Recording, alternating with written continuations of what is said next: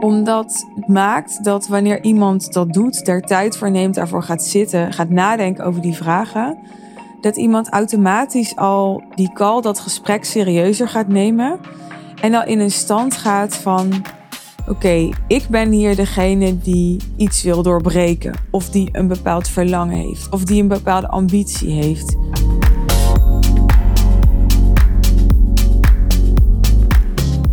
Een klant vroeg aan mij: ik heb um, binnenkort een salesgesprek. En ik heb geen idee wat zijn verwachting is qua investering. Daar kwamen we nu niet in het gesprek dat er tot nu toe heeft plaatsgevonden. Heb jij nog ideeën over hoe ik mezelf daar goed op kan voorbereiden? op dat salesgesprek. En hem erop kan voorbereiden dat er een, een investering is van een uh, bepaalde grootte. Laten we het daarbij houden. Ik ga een kort antwoord geven deze keer in deze podcastaflevering. Want uh, ik sta niet voor niks voor een simpel en winstgevend bedrijf. Dus volgens mij moet het heel goed mogelijk zijn om uh, een antwoord kort en simpel te houden voor je en is dat alleen maar aantrekkelijk.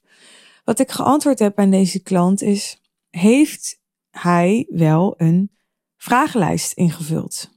Ik heb, nou, ik denk in een van mijn eerste 30 of 50 afleveringen in deze podcast, ik zal even de zoekfunctie gebruiken, een aflevering opgenomen over hoe je tot een goede vragenlijst komt voor je leads. Dus een goede vragenlijst ter voorbereiding voor het salesgesprek, ter voorbereiding voor je potentiële klant en ter voorbereiding voor jou.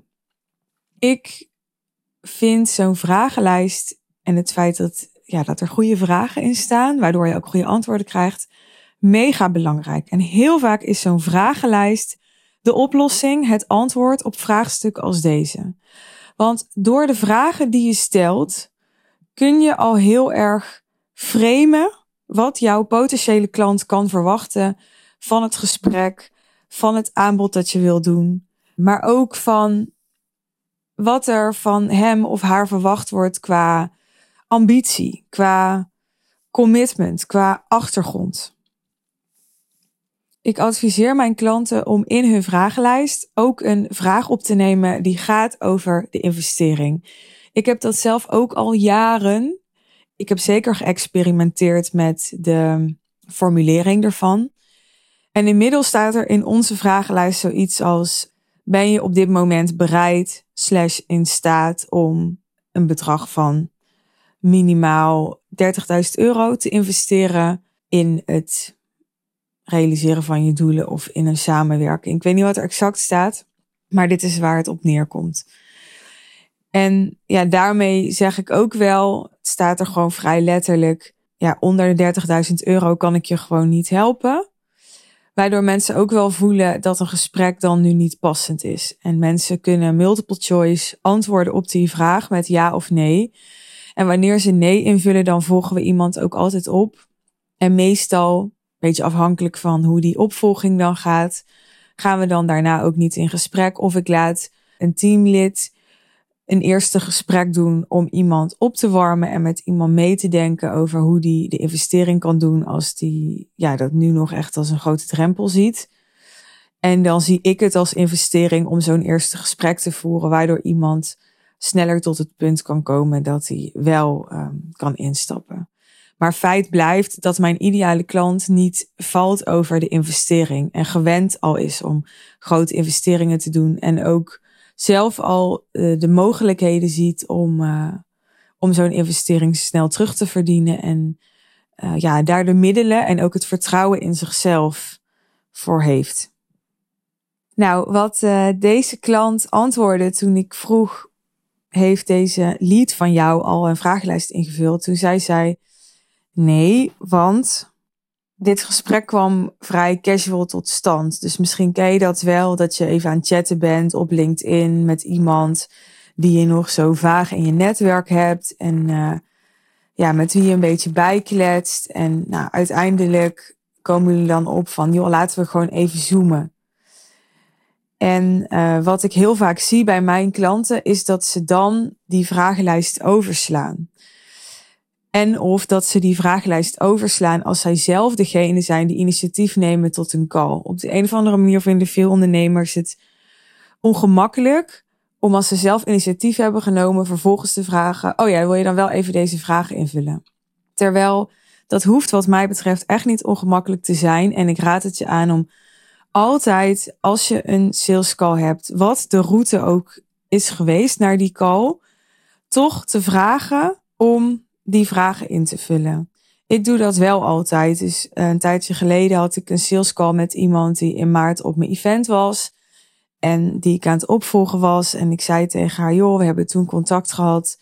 En uh, is het uh, niet passend om nu weer even te bellen? En te kijken of uh, dit het juiste moment voor jou is om, om in de real deal te stappen.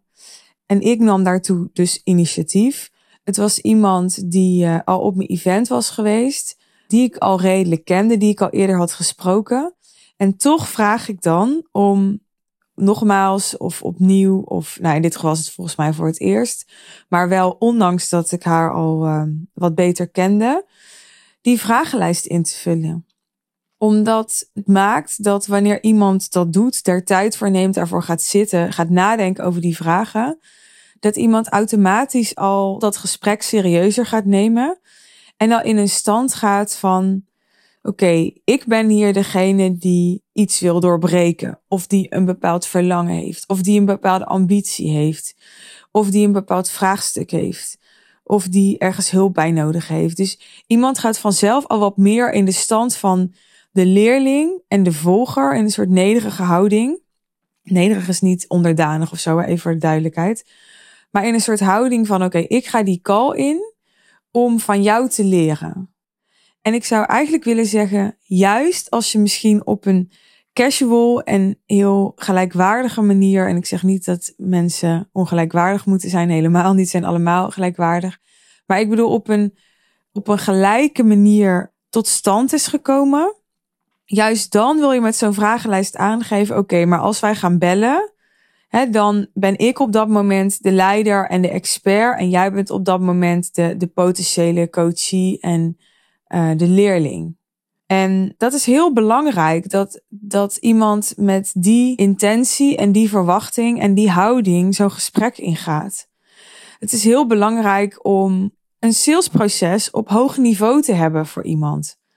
Want op het moment dat iemand niet in de houding van een leerling kan gaan zitten, en jou kan volgen als leider en als expert, dan is het veel lastiger voor iemand om ja of nee of wat dan ook te zeggen tegen een aanbod, omdat iemand dan eigenlijk onvoldoende daar open voor heeft gestaan. Dus als je het hebt over high-level sales, over verkopen op hoog niveau, dan is dit zo'n puntje waarvan ik denk, zo'n vragenlijst maakt dat het hele verkoopproces gewoon op een veel hoger niveau kan plaatsvinden. En dat jullie allebei serieus gecommitteerd en voorbereid dat gesprek in kunnen gaan. Dat komt de kwaliteit gewoon heel erg ten goede.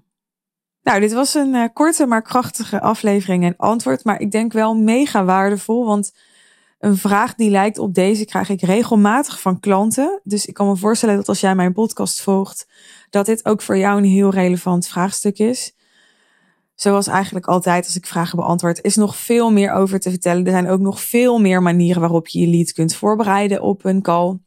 Of op een call, op een uh, hoge investering, sorry. Je kunt dat natuurlijk ook in je marketing al doen. Je hoeft dat niet alleen met je vragenlijst te doen. Er zijn altijd meerdere manieren voor. Maar voor nu is dit mijn belangrijkste advies en laat ik het hierbij. Wil je meer van dit soort uh, gouden shit, zou ik willen zeggen?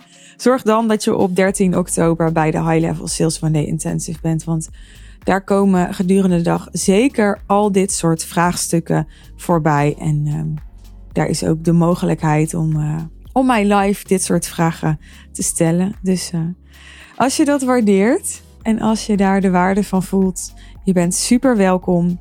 Check even de show notes voor het linkje naar de High Level Sales One Intensive Sales page, waar je je ticket kunt claimen. Als je er nog vragen over hebt of ergens over twijfelt, je mag me gerust DM'en. Ik denk heel graag met je mee. Ik wens je een hele mooie dag, avond of nacht als je dit uh, s'avonds laat luistert. En heel graag tot de volgende aflevering. Bye bye.